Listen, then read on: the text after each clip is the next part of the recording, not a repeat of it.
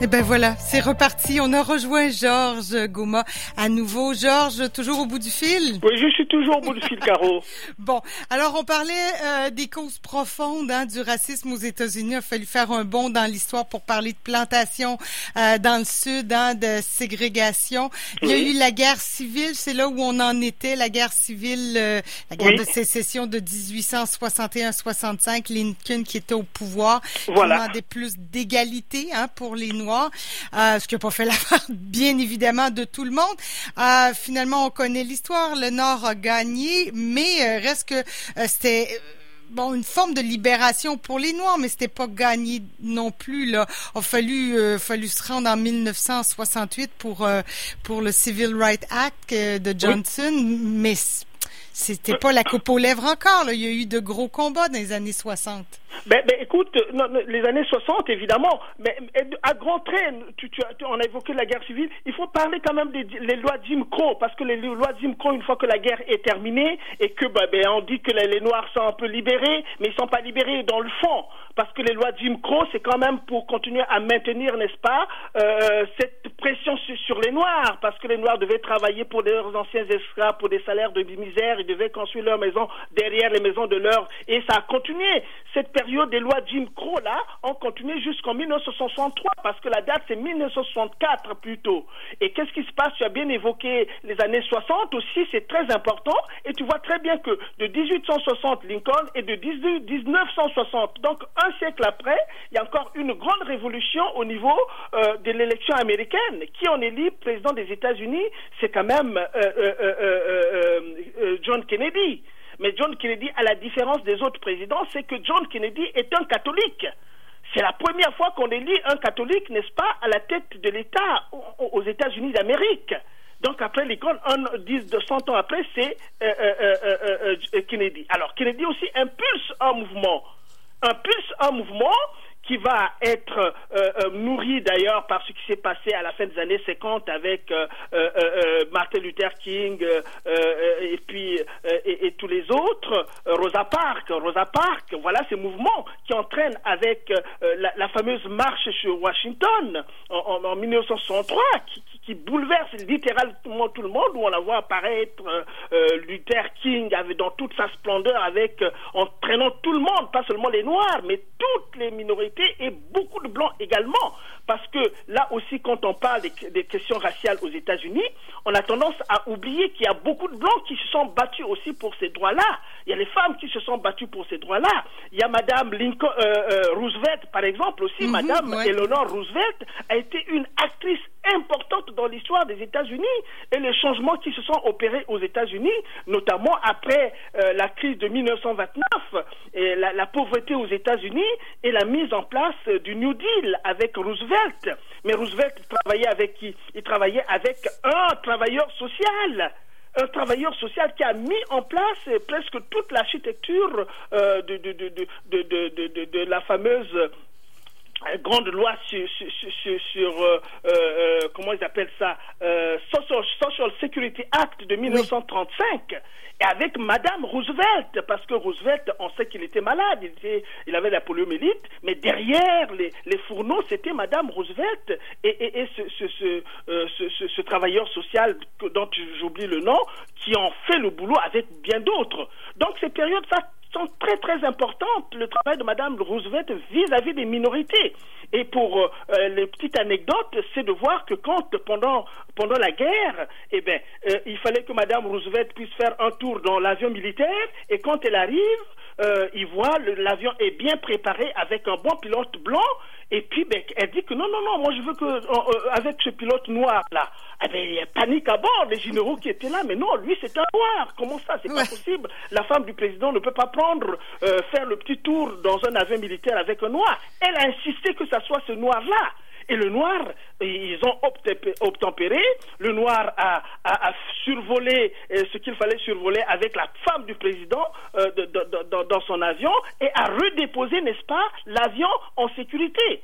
Et donc, Madame Roosevelt a montré aux gens que non, ce sont euh, en fait les stéréotypes sur les autres. Les Noirs mhm. peuvent aussi bien piloter les avions que les Blancs. Et puis, ben voilà, c'était une grande leçon que Madame Rosette avait donnée. Oui, oui, c'est ça. C'est des belles histoires. Euh, tu sais, on voit à ce moment-là, hein, dans l'histoire des États-Unis, qu'il y a de grands moments. Il y a des moments terribles qu'on a vus euh, hier, mais il y a de très beaux moments il y a aussi. Des il y a des personnages extraordinaires aussi. Mais tu vois que quand on voit les gens qui sont dans la rue, là, il y a beaucoup de gens qui sont choqués par ce qui s'est passé. Maintenant, euh, quand tu évoquais ce qui se passe donc des années 60, évidemment, ben, tu vois un peu quand même, dans les années 60, il y a quand même beaucoup de grosses têtes en Amérique qui sont tuées. Donc on voit vraiment une société qui est fondamentalement racialiste et qui est fondamentalement racialiste, il faut le dire, quand on voit la constitution des États-Unis, eh ben c'est une constitution qui est fondée sur le racialisme, la séparation, parce que c'est ça le cœur de l'Amérique, c'est la réséparation, malgré ce qui s'est passé dans les années 60 pour essayer de changer les choses c'est la, séparation qui est fondée. Et le 13e amendement, c'est le 13e amendement qui vient abolir tout. Et, malgré ça, évidemment, chasse le naturel, il revient au galop. Mhm. Donc il y a quand même inscrit dans les gènes de, de l'Amérique, ce n'est pas qu'on ne peut pas éradiquer, mais il faut qu'il ait la volonté, parce que quand Kennedy, dans les années 60, essaie de changer les choses, mais on, qui on, tue, mais on le tue déjà le président qui veut faire avancer les choses. Kennedy est tué en 1963 à Dallas.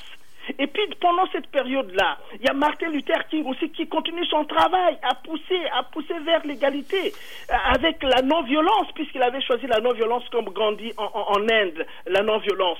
Mais de l'autre côté, il y a aussi un groupe des Noirs qui était beaucoup plus euh, radical avec Malcolm X qui disait euh, œil pour œil, dent pour dent. C'est-à-dire qu'ils ont vu que hier il y avait le Ku Clan qui massacrait les Noirs, qui lynchait les Noirs, et puis de l'autre côté la réaction des Noirs c'était de les, Black Panthers dans, dans, l'État en Californie. Mhm. Et on connaît l'histoire des, des, des, des, Black Panthers là-bas. Et comment est-ce que quand les Noirs aussi ont commencé à vouloir former une milice pour se défendre, parce que finalement euh, ils n'étaient pas défendus par le pouvoir fédéral, ben, ils se sont organisés.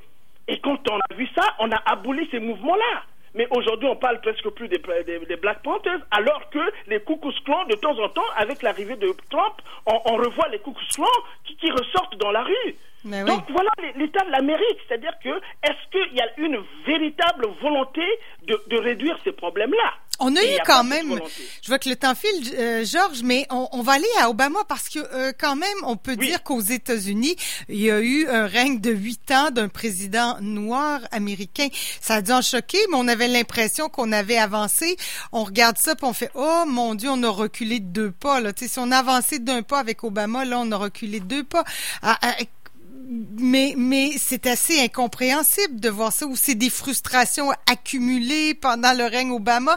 Euh, il y a beaucoup de choses à dire là-dessus aussi. Mais, oui, il y a beaucoup de choses à dire. Malheureusement, on n'a pas le temps de, de, redire. Mais si tu m'appelles un autre jour, je vais focaliser Exactement. sur ça. Mais, mais l'Obama est vraiment, c'est vraiment une période très très forte parce que tout le monde se souviendra de, de, de son fameux discours sur la race euh, à Philadelphie. À Philadelphie, le 18 mars 2008, c'est un discours très fort. Et les, les, les autres observateurs dire aucun président auparavant n'a fait un discours aussi profond sur la race que celui que euh, Obama avait prononcé à, Philadelphie. Et tu vois encore, Philadelphie n'était pas choisi comme ça.